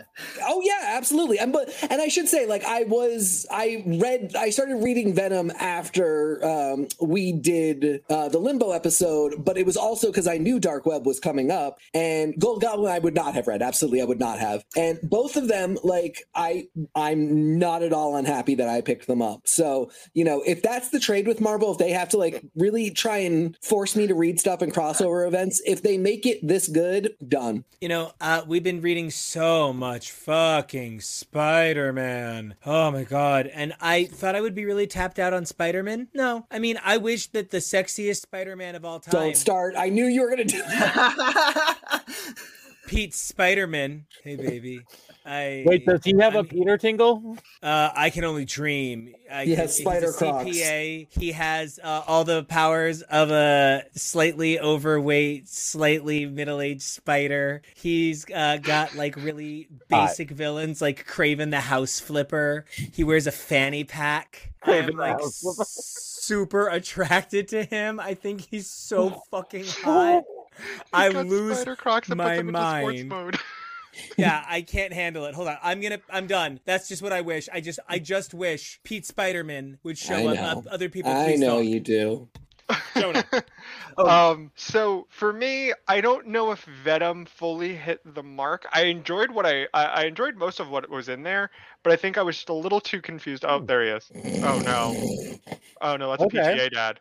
Oh hey, handsome. Oh my god, he's so hot. I can't stand it. I can't stand he he's so hot. Oh, he does have spider crocs. That's embarrassing. I told Oh, you. He has I a spider so fanny much. pack. Mhm. Oh my god. Oh, he's so fucking cute. I can't stand it. Oh my god, Oh my God. spider polo. I love it. He's so I do like the spider polo. That is nice. Oh, Um, he's so dreamy. Venom Venom was a little bit of a miss for me, but I actually really enjoyed Gold Goblin, and I might actually be start reading Gold Goblin because I don't know. I, it's actually It's for a really book good. that's about a character being redeemed, which is around. This is I've read like a couple of like stories of characters that were villains and have now gone to the good side, but this one feels good. Like I, I actually like the way the story is being handled. I am goblin pilled. I Hmm. am venom pilled. There is a very spicy surprise for anybody who is actually reading Venom at the end of this silly little dark web tie-in comic issue. I am having an absolute blast reading all of these comic books. I have never been happier to be a Spider-Man reader of all of the various Spider books, but a few.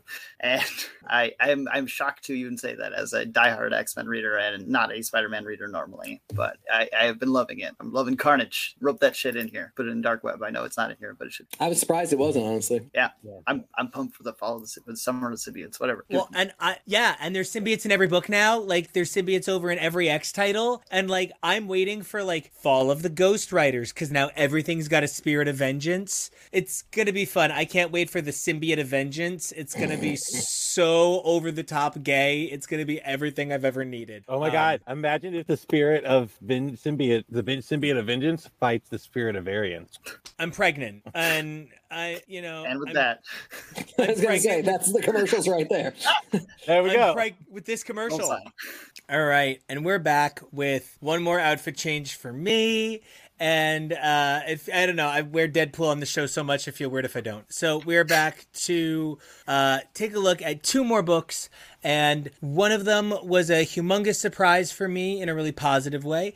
And one of them was the level of excellent I expected, right? I've been reading Black Cat pretty consistently since Jonah and I covered the Wolverine two parter a zillion trillion billion years ago on the show, like when it came out. And uh, I've been loving the shit out of that book. Here we have Jed MacKay, Vincenzo Carratù, Brian Reber, and VC's Ariana Maher. And then over on the absolute like highlight surprise of my week, not that I expected anything less, but I wasn't ready for such a well-paced time. It was just a case where I was like, the pacing, right?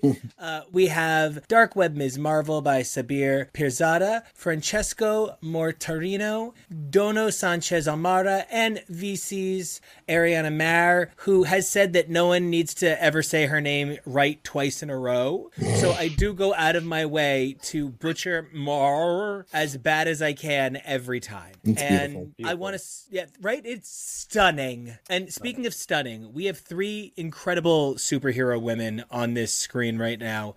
We have Mary Jane, Black Cat, and Ms. Marvel, three women who represent the hallmarks of Spider Women. I know that Ms. Marvel isn't strictly a spider character, but she in every way represents the female equivalent of what Miles has become to the Marvel universe at large. And Which is something we just talked about. yeah, I believe she really does stand for the same thing as a Spider Man in so many important ways.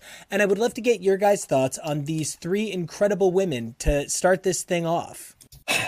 So, because I'm coming from this place of doing a lot of this Spider World, but not Peter Parker specific reading with you, Nico, uh, Mary Jane especially has this huge place in my soul right now. And I really see the ways in which 616 Mary Jane doesn't always get her due in the same way that characters like Spinneret uh, from Renew Your Vows get. And even, there's our girl, um, even, you know, Mary Jane in MC2, who is a mother, but just like, I should say, but who is a mother and somebody who is just like completely unflappable in the face of superhero stuff. I just, uh, this was a really great take on the character and a version of her that is much, seems to have much more agency in terms of like Marvel events. Felicia Hardy is just such a badass. And, you know, the fact that they're having a little bit of relationship drama and like maybe sort of failing the Bechdel test it works because they're both failing it and doing more than it. And then Miss Marvel, I mean, like, she holds down basically any book she's in as long as the writer is there. She's somebody I would follow in essentially anything. And, you know, no change. She's randomly in a dark web book. Why should she be here? Oh, simple, because she's just a lab assistant, but it works. uh, like okay so miss marvel might seem a little tangential but they have kind of built it up over the run of spider-man at least like she's appeared and she's like especially in the um beautiful judgment day issue like she had her own stuff going on while she was doing there you know um I, if but if you're not following spider-man you're probably like why the fuck is kamala Khan- like why is she here like why is she doing this event like you're like why but it makes sense it's there's a there's a really strong story element for it Yeah, I'm having a lot of fun with uh, these books. Surprise, as if that isn't what I say about every segment that we're on right now. But I'm a I'm a long time Ms. Marvel reader. I've been reading since Ms. Marvel number one, uh, volume three, whatever, the first volume of Kamala Khan's Ms. Marvel. Um, so when I tell you that when the inventor Thomas Edison showed up. Oh my God! I lost my mind. I was—I could not believe this guy is back. Never thought he'd come back. Um, no reason to. yeah when they explained that to me we were like when i was reading it right next to them like i was like what and they're like wait uh Yeah, I want to oh be clear. yeah that's our first villain I want to be clear. That is Thomas Edison. That's not a bird named after Thomas Edison. That is that is the cloned Thomas Edison with cocktail DNA and robot parts. It's a it's a whole thing. But that is Thomas Edison, just as evil as he was during his real life. And I'm also a huge Black Cat fan. I his entire Black Cat saga has been incredible through all of the various. It's like the Black Cat series, and then the Black Cat series, and then Death Doctor Strange Black Cat, and then the Mary Jane Black Cat Beyonds, and all these various Black Cat tie-ins to other events, and it all constructs a thing with Iron Cat and this now. Uh, but I've loved the entire journey, and this is just another great artist on that journey. I love uh, Carratù on this one, uh, and the backup with Michael Dowling again, uh, like in the old Black Cat series, was really nice. Something Black Cat didn't do, but you would absolutely buy she would. Oh, absolutely. Um, I was really happy with these titles. I had to I had to grab my Kamala in her Spidey outfit. Yay! Um, so if you're asking why it's a tie-in, there's literal merch. There's literal action figures. Um, Kamala kind of well, she kind of does exactly what Peter does. You know, she starts off as the kid who's saving her town, the kid town that she cares about a lot, Jersey City, and now she's moving on up in the science world with her own little, you know, internship, and she kind of follows the storyline of Spider-Man, but she makes it her own, and she does so many wonderful things for so many different people. And I can go on and on about how much I love Kamala Khan and how much I love Ms. Marvel, and she's just a joy to have in comics, and I'm so happy that she's getting her own tie-in because I don't know, I think it's fun. I, I find that enjoyable that a character that doesn't have the biggest association currently with the Spider titles, but has her tie-in because they wanted to bring her in. They wanted her to have the internship as uh, at Oscorp, and if they're going to have that happen, well, she's going to be affected by what's going on in, with everything in Dark Web. So I was really appreciative of that fact, and the Mary Jane Black Cat story was really great because I think they have such interesting chemistry as two characters, especially with their involvement with Spider-Man and the way that they interact and that it feels a little tense and it feels a little unsure of where one stands with the other. I really like that we were able to get that vibe really well from how they interact with one another, and I think the uh, the story was just pretty. I, I was really enjoyable. I really enjoyed kind of everything that happened in both these issues. These were both probably my favorite things I got to read for this event so far. I feel like really lately people sometimes accuse Kamala Khan of having Wolverine publicity, if you know what that means. You know, like getting put in Okay. stuff to sell the book because she's a very popular up and coming character. I would argue that's Spider Man popularity or Ms. Marvel popularity at this point. But it- there's a really funny gag in this issue where she literally does the like, all right, punks, you took your best shot. Now it's my turn. Like doing the actual Wolverine thing will always get me every single time. And it was great in this issue. I agree. I think, you know, there's no bad time for Ms. Marvel to thrive. And the excitement of this uh, Ms. Marvel series, I want to get to it in a minute because there's something I really need to address before we go any further. I've always wanted to see Mary Jane uh, reimagined as Cait Sith from Final Fantasy VII, and that she now has the ability to reach into the ether and just pull powers out. Uh, let's face it, Tigers, we won the jackpot because this is simultaneously kind of like too dumb, but so dumb it's great. Like it goes round the bend in a way that I think is riveting. It It challenges what I expect of a comic, and I would love to get your guys everybody's take on Jackpot, which of course the correct take is that it's brilliant.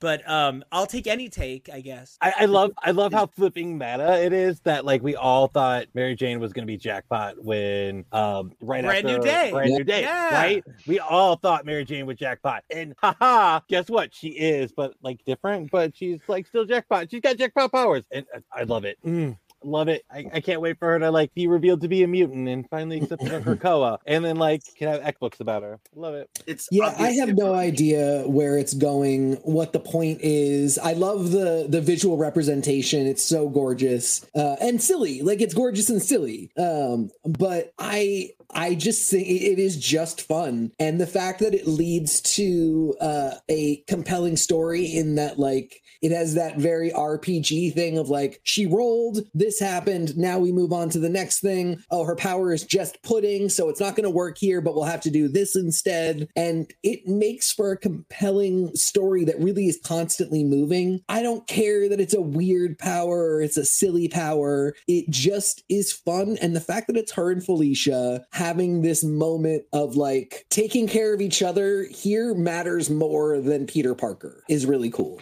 I have to say one thing. Like I, when I first read it, I was like, "Wait, is she Dial Husk like from Amalgam?" like I was like, "What?" Yep. My, my favorite thing about the uh, power reveal in this, and my favorite thing that Jed MacKay is doing is a wild man I, all the time with this guy.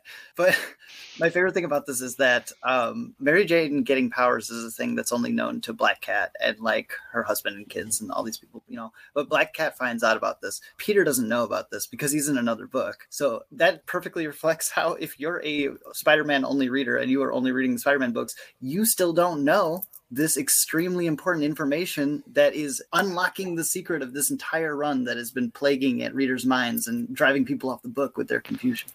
But like we're getting to a point where if you are a reader of Black Cat and Mary Jane, if you're a reader of these side books, then you have crucial information that Peter and Peter readers don't.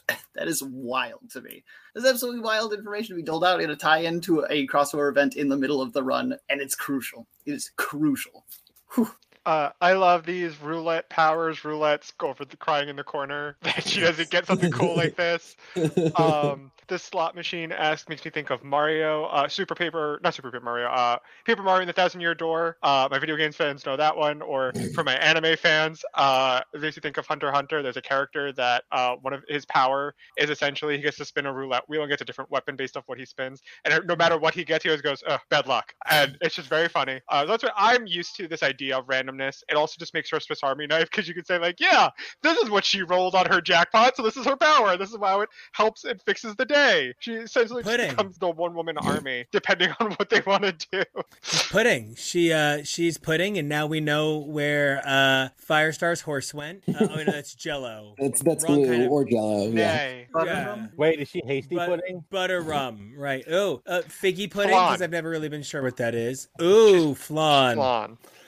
That would be if that was like um I yes. So I'm going to uh pivot back to the main thing about uh Black Cat and Mary Jane for me that this book had that is so important. It's that oftentimes because Spider-Man has this gender defining name in the title, we sort of forget how Spider-Man as a property is so important to people who don't necessarily identify just as men and how many strong women have defined Spider-Man as a title for so long in so many important ways. It's so fantastic to see these two women thrive in this book in this very well used idea. This isn't like quick, you got to get the Spider Women in a title and hope it works out.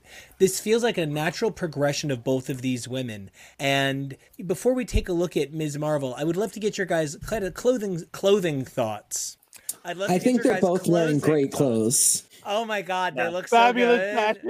Fashion. Slay queen. Beautiful gowns. Um, Yeah, I Mary Jane is a character I'm really excited about right now. Felicia is a character I never stop being excited about and like that combination is just fantastic. I don't care how long this series goes on after like it is a seed that is planted that can grow anywhere. Um I also really love that yeah, there there's like undoubted empowerment um and there is also Tony Stark being like whatever it takes because there is this understanding of community um and that like these are people that love and look out for each other and have experiences that matter beyond anything else and it's a way that you can have a character show up and be like i'm gonna help that is not them being kind of paternalistic and saying you can't take care of yourselves but more like i'm in it with you Yeah, I uh, really, I, I have a lot of fun. I wasn't even gonna say this, but I have a lot of fun with the relationship and go back and forth between uh, Black Cat and Iron Man. I, it's one of the best parts about the Iron Cat series. It is unbelievable, and I love that it's continuing. But more than that, I, I love the relationship between Mary Jane and Black Cat. I have been such a fan of it every time Jed MacKay has paired them up. I have not read a lot of their other appearances with each other, but just based on the strength of that alone, has been a blast. Um, I think actually, I think Zeb Wells did some of this stuff in Beyond as well. I don't remember. I'll look it up. Somebody might have. But yeah, no, just that that dynamic is incredible. I would read that over a Peter Parker comic any day. I'm always here to see that. I'm always going to pick up the Mary Jane and Black Cat series. Yeah, I gotta say, I, I love I love how these two women who should be adversaries because they're rivals for Peter Parker's love are actually like truly friends. Like Felicia cares that Mary Jane is gonna be upset that she's dating Peter, even though Mary Jane is like married. I don't know. Is she married? I don't know. She she's kids. married jane Yeah, Yeah. she's married. She's married. She has kids. Whatever. She's like Peter. Whatever. Fuck him. Um. Just frenzy Jane. It's Yeah. weird that Felicia cares so much about Yeah. Mary Jane's feelings. You Yeah. wouldn't think she would necessarily, but they're so close now. and and I gotta like I love like of course Jed MacKay's Felicia is gonna be amazing, but I love that I love Jed MacKay's Mary Jane so much, and I'm like, oh my god, like I need this series to go on. I know this is a limited series for Dark Web, but I need it to go on forever. I need it to come back. Give us more. Oh, they're great together. I love their chemistry. I love that it's not what you expect their relationship to be. They actually do seem to have a really good uh, friendship. They have a very positive relationship with each other where they don't really want to see the other one fail. And that's really nice and acceptable. Uh, I shouldn't say acceptable. It's really nice and great that we get to see a comic like that, especially with these two women that were kind of pitted against each other for years upon years for the love of Peter Parker, which, yes, Peter's hot, but like, not that. it's Peter Parker. Like They're in Midtown. They're right near NYU. You can find a scientist with abs. Get over it. um, Spider I would love for spider them to attraction. do- It's a uh, to travel the world doing a vaudeville act. I think that they would be great. Like they could pretend to be sisters. Ooh, They're close. like whatever happened to Mary Jane. yes. But you, oh, but you are Felicia. You We are. in the chair. You are in the chair. Now that we have thoroughly taken this as gay as it should be, if it's going to be Black Cat, and did everybody do their final thoughts? I don't want to cut anybody off. Did everybody? Okay. Just so excited to talk about Ms. Marvel. Um, so longtime Ms. Marvel fan here. Been reading it like Steve. You know, I jumped on with number one, and as I jump in and out of comics over the years, I would have to catch up. But it was always a book that I made sure to catch up on. Uh, when you know I first got back into comics for X's for podcast, being current with the Krakoan age, I devoured every page of Champions, and Ms. Mm, yeah. Marvel is a Good comic. character. Oh, such a good comic, right? Yeah. And this was not just because I expected Ms. Marvel comic to be great, but I was shocked by the quality of the pacing, the dynamism of the art, the expression of utilizing both Ms. Marvel as Kamala and Ms. Marvel as a superhero. There was an intensity that shone on the value of the personality, whether she was in or out of costume. And I would love to get your guys' feel on this title. How did you guys feel about the representation of Ms. Marvel in sort of a post Ms. Marvel is a hit TV show kind of world? I mean, Well, I'm I- glad you bring up. Sorry, go ahead, Steve. I, I was just going to mention that I, I think Sabir Pirzada was writing on the Ms. Marvel TV show, and some Amazing. of the, I've I've read a couple other comics uh, by them before that were Ms. Marvel, and I think they've always been a little geared towards that, like a tie-in kind of comic sometimes, uh, or a promotional kind of thing. But this like flowed really well, and it worked as just a regular Ms. Marvel comic in so many ways. I, I had fun with it. Yeah, I mean that's a lot of what I was going to say is that essentially like this perfectly works as just a, a Ms. Marvel, you know, 616 universe comic, but the way that they put the really specific references to characters and situations that are recognizable from the TV show, that's work that you have to do to onboard new readers. And as confusing as this event might be, what a good inroad if you thought, okay, I really like Miss Marvel, that you open up this Miss Marvel comic and you see a love interest that you would recognize, a friendship that you would recognize, you see, uh, you know, her mosque, which is a really important location in the comic, and you get the chance to say, okay, now I can just kind of situate and understand what's going on uh, in her life such that I can follow this story. And maybe from there, you're like, who's this redhead? I want to know what's going on. So I was just overall really impressed by it. Can I add to that? You're Yeah. so right, and I did I did not even think about that, but you're so right, and it even helps that like if you're going to get into Ms. Marvel after reading this comic, you're going to start with Volume One maybe, and who is it, the Avenger is the arch enemy of that comic, so you're already going to have a foothold in the beginning. Yep. It's nice, nicely done. I, Now, I came. Jonah. Oh, absolutely, Nathan. Please go for it. Absolutely. I just wanted to keep the conversation going, but whoever's ready.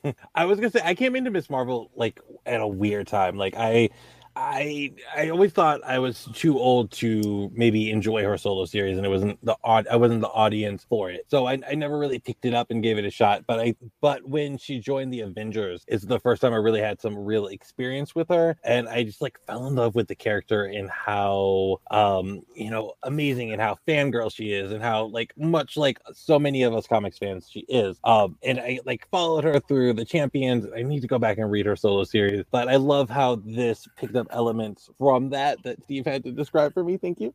Um, and You can read it anytime. And also like kind of picked up on stuff from the TV show. And I'm just glad that it didn't try to make Miss Marvel a mutant because please don't. But, um, Well, I I really hope that we maybe I wouldn't hate it because I the less we bring up inhumanity, and she was always meant to be a mutant by the creator, so Mm. like it would be really cool because you know when Sanaa Amanat when she first was talking about the character, she was like, "And what if she's a mutant?" And they were like, "Oh, but inhumanity," and she was like. Okay. So, you know, but whatever happens happens. I would I would love to see. Um but Jonah, as as I believe this is actually your first Ms. Marvel comic, uh how No. did you feel? Oh, read it wasn't Re- I read the reprint of issue number one. Oh. So this wasn't you getting waterboarded onto Ms. Marvel. No, no, no, no. I'm familiar. I saw that first issue where she was ter- transformed by the Terragon, Terrigen mist, terracotta. Uh, Yeah. the terracotta uh, mist. I love it. the Yeah. terracotta mist, and she Yeah. became uh, inhuman. And because that's what everybody really wants to be is an inhuman. So Kamala Khan met a wild Torchic and it turned her into Ms. Marvel. I completely understand now. hmm Uh, but as the the sort of like, I mean, you're a young scientist, like literally, you're a. It, this is literally your life. How does this story play out for you? Not like, not exactly if you found yourself, you know, sandwiched in the middle of a clone saga, would this be how you behave? But as you read this, how did it feel for you as someone who could kind of connect to the material? Um, someone can someone correct me? So I would have to uh, go. I don't have my phone on me to quickly check. Fine, was she you're wearing wrong. safety goggles? Um, in that lab. So yeah, I need someone to check on lab safety because that's not that's my first priority is lab safety, which is number one. Always have a pair of lab safety goggles on you. I have Uh, lab safety yeah, they're both wearing lab safety goggles. Okay. Uh, they- proper- She doesn't have her hair tied up. That's probably not great, but No, uh, hair needs to be tied up. No open-toed shoes. Uh, lab coat, gloves. Anyway, um, Where's I- Evelyn when you need her? I- yeah, actually, my- my sister in solidarity for PPE for scientific experiments. um but that's part of what i really enjoyed kind of about this is i, I don't know it's something that i relate to that you see uh, seeing her in the lab environment and i'm like that's what i did. I, I had to do that. And i know that many people can relate to that of like it just she seems so cool and she's living a dream and doing stuff with her life as a character that i hope inspires a lot of young girls to go into the science track into the stem track and like that they can see this powerful awesome young woman be bright be scientific and excel in the in the stem field that they can do it too. And that's what i think the magic of kamala khan ms marvel you know comes from. and seeing this story give us that focus have those tie-ins to the tv show that i loved and really be like oh i recognize that. I recognize that and have it all come together in a very plausible story of how to get miss marvel into the dark web event where she's working at oscorp um, tower technology science uh, place building. And she's uh you know the magic undergoes all the the um all the equipment the toilets which was i thought was pretty funny um that they were basically the three the three uh the, the bears from goldilocks of like you poop Yeah. too much. You poop too little. You poop just oh you flush too much. You Hmm. flush too little. You flush just right but we're still gonna eat you. Um there was a lot of like really good comedic moments that felt great for all ages. Like this is like if someone with younger kids was like what's a comic that i would recommend from marvel? I would say this it feels like a very age appropriate all ages kind of comic that anybody can enjoy anybody can be inspired by and anybody can find really fun good moments in um and kamala's just cool she's just a cool person like i would want to hang out with her So cool. She's so Yeah. cool. that was so Yeah. beautiful, Jonah. I just want to say she's also like so many young interns in the science field because she's also interning for an evil corporation. Oh, truly. no, no sins. Oh As truly as you were having trouble describing her job, where you're like, you're like Oscorp Place Lab. I want to be like PokéStop, Foursquare Check In. Um, but I want to not pivot away from Ms. Marvel so much as kind of open to a bigger question. We're at the end of our episode, and as always, we love to go like at least ten minutes long. So you know, good for us. We're very good at that. But what we're also very good at is giving summation, and something that I would love to see everybody get to do. We talked a lot of things. We talked Venom, Gold Goblin, Ms. Marvel, uh, Mary Jane, and Black Cat, Amazing Spider-Man, two of them. We talked X Men, uh, Dark Web, two of them. Uh, we talked Dark Web, the one shot of them, and uh, that's uh, that's a shit. That's a fuck ton. That's like a that's half the the trade. If this was split in two trades, that would be the first volume unto itself. And we've already spoke Gold Goblin one and a little bit more. And my question for you guys is: We're sitting on the precipice of what needs to be the revealing moment of Dark Web. We really need to be staring at the point at which we understand how it's going to go to some extent. Not saying that everything is Shakespearean theory, but you know, there is that idea of the cycle of the story. I'm really hoping that we come to understand there's bigger things at play here than we knew. I don't need Maddie to be innocent, but I need to believe she's not trying to hurt innocent children. I don't need Ben to be innocent. I need Ben to just I fucking hate to say this, but like I just need Ben to get through it. It can just be another thing on his fucking list. You know, Ben's life is just one long episode of unsolved mysteries. And I just I would just really love it if like Robert Stack could just tell him that there's an update. So uh, that's what I hope. I would love to get your guys' vibes on where we're at in Dark Web and the uh, Dark Web of the future for you, for your webbing. Dark. As I the metaphor that I use throughout this is that it's a dance. It's a really beautiful, complicated dance, and I feel like they've pulled it off really well.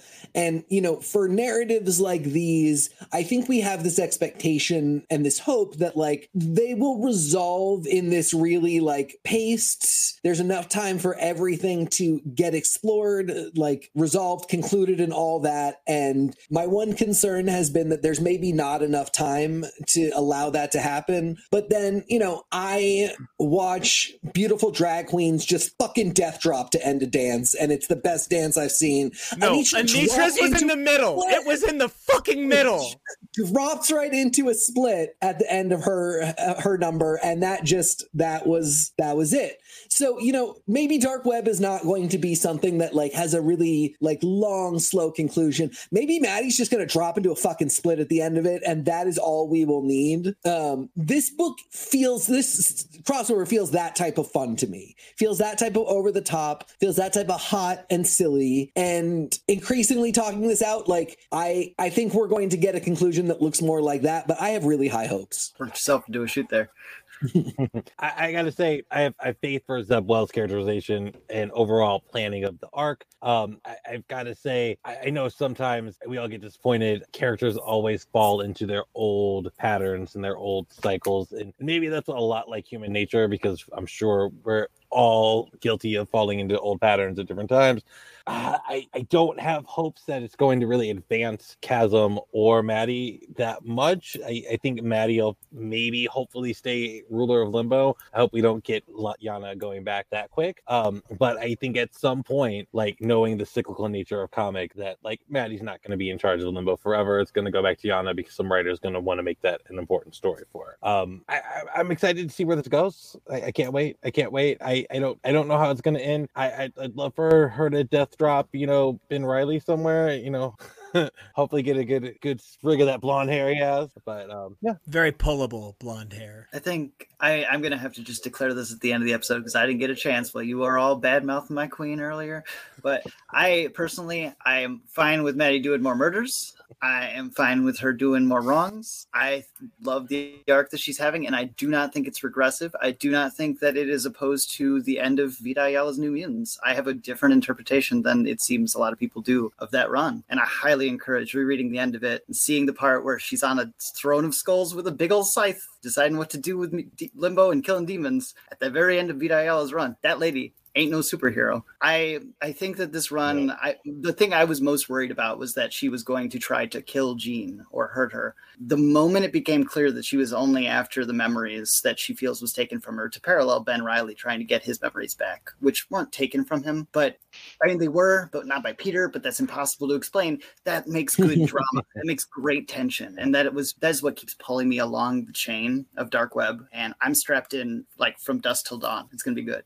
My two uh, offbeat and hot takes of what I think will happen is I think this will bleed over into the X Men, where they're going to recount re- uh, the Quiet Council, and Selene will have more ammo to be now a member, like she should have been in the first place. That's my first offbeat and hot take. And my second hope is that we get She Hulk involved in this, and they will renegotiate the contract that Illyana and uh, Madeline signed when she transferred over ownership of Limbo, because like a car, she you know transferred over the title and gave it to her, so it's now legally Maddie's. I think Jen's going to come in and they're going to renegotiate this contract uh, in a way where Maddie can get what she wants and everybody else get what they want, and they just leave each other alone. I mean, she is the I, Krakoa. I would not be surprised. yeah. if right. Her firm is the law Sorry. firm for Krakoa, so it's Well, and don't forget, Maddie's son is an incredibly accomplished lawyer. That is true. He did we go to not forget Cable is a well accomplished lawyer in and of himself. Who graduated with Michelle Obama? Just throwing it out there. That's weird. What? I mean, did I just miss? the age too, because like he's from the, it's from the future. I don't know when he went to law school or where.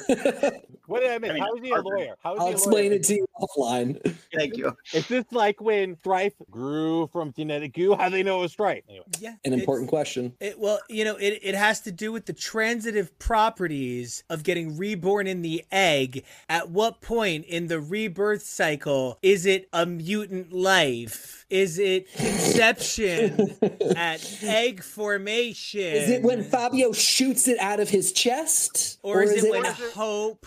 Or is it when Proteus puts his magic um bubblegum juice on top of it? These are the questions we will be asking throughout the next few months, I think. Like if you grow a clone of Maddie, is it going to be Maddie or Jean? Can I? I, just, Um, I did not get to say this during Ms. Marvel, and I have to throw it out there. I want to give a shout out to Ariana Maher for Maddie going blang blang on the organ. Cracks Oh, me up every time. Please keep doing that. It's it's never not funny when she just fucking jangles the, the keys. Yep. It's very good. Oh, wait, wait, wait. I have a question. Does everybody think that the computer that Maddie uses is that a throwback to her, co- like her compute keep keyboard computer? Is that a throwback to her X Men um back in the I'll day? Her girl in the chair days. yeah. I think I think it's reasonable to to to, to say it is. Yeah. The evil oracle. I mean, if she can fly a plane, she can use a computer. So, like, I'm here for it, right? Yeah.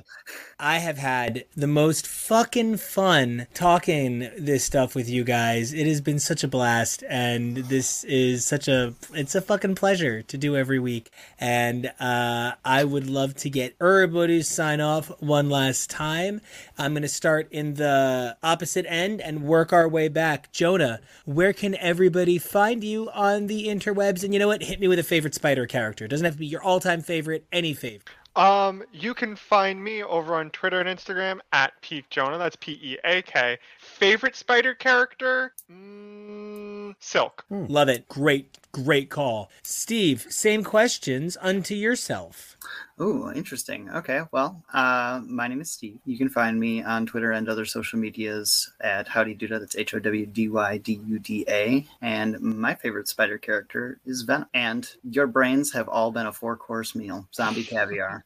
Thanks for having me. Nathan, how about Uh, you? Nathan, you can find me at Desert AOA, like Desert Age Apocalypse. And besides Mary Jane, my favorite spider character is Shriek. Ooh, great taste. Everybody, great taste so far. Yeah. Just killing it.